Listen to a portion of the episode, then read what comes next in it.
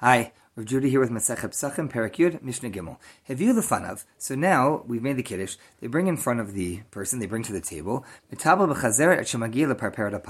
start dipping, and what they're dipping is they're dipping vegetables. It seems to be this is a, a you know, romaine lettuce kind of thing. The chazeret, modern Hebrew chazeret often refers to horseradish.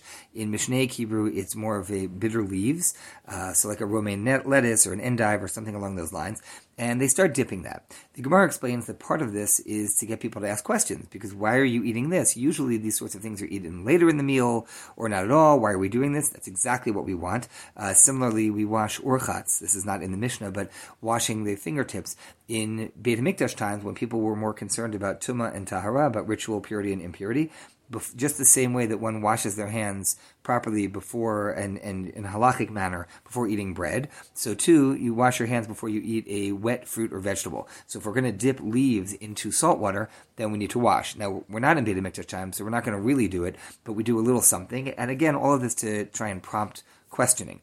Now that we're doing that, it also apparently makes a person hungrier, which is what we're looking for towards the matzah. But we're not going to really eat anything, right?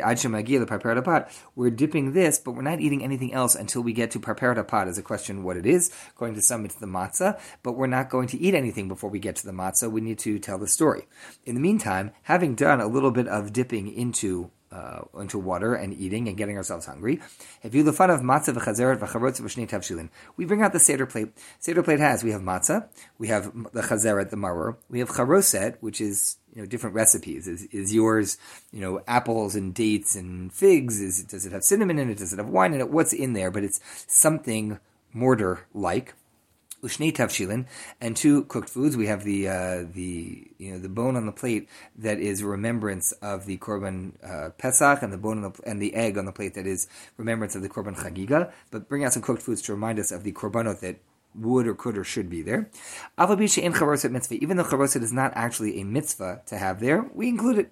Rabbi Lazar Rabbi Tzadok Omer mitzvah. Rabbi Lazar Rabbi Tzadok says actually charoset is a mitzvah to remember the bricks. If it was the time of the Beit Hamikdash, we would now also bring out the body of the Korban Pesach, meaning that all these foods that are symbolic and themselves mitzvah to be eaten, or some of them are mitzvah to be eaten, are brought out to the table now before we start telling over Magid. So they should be there in front of us. We can see them, we can relate to them as we tell the story.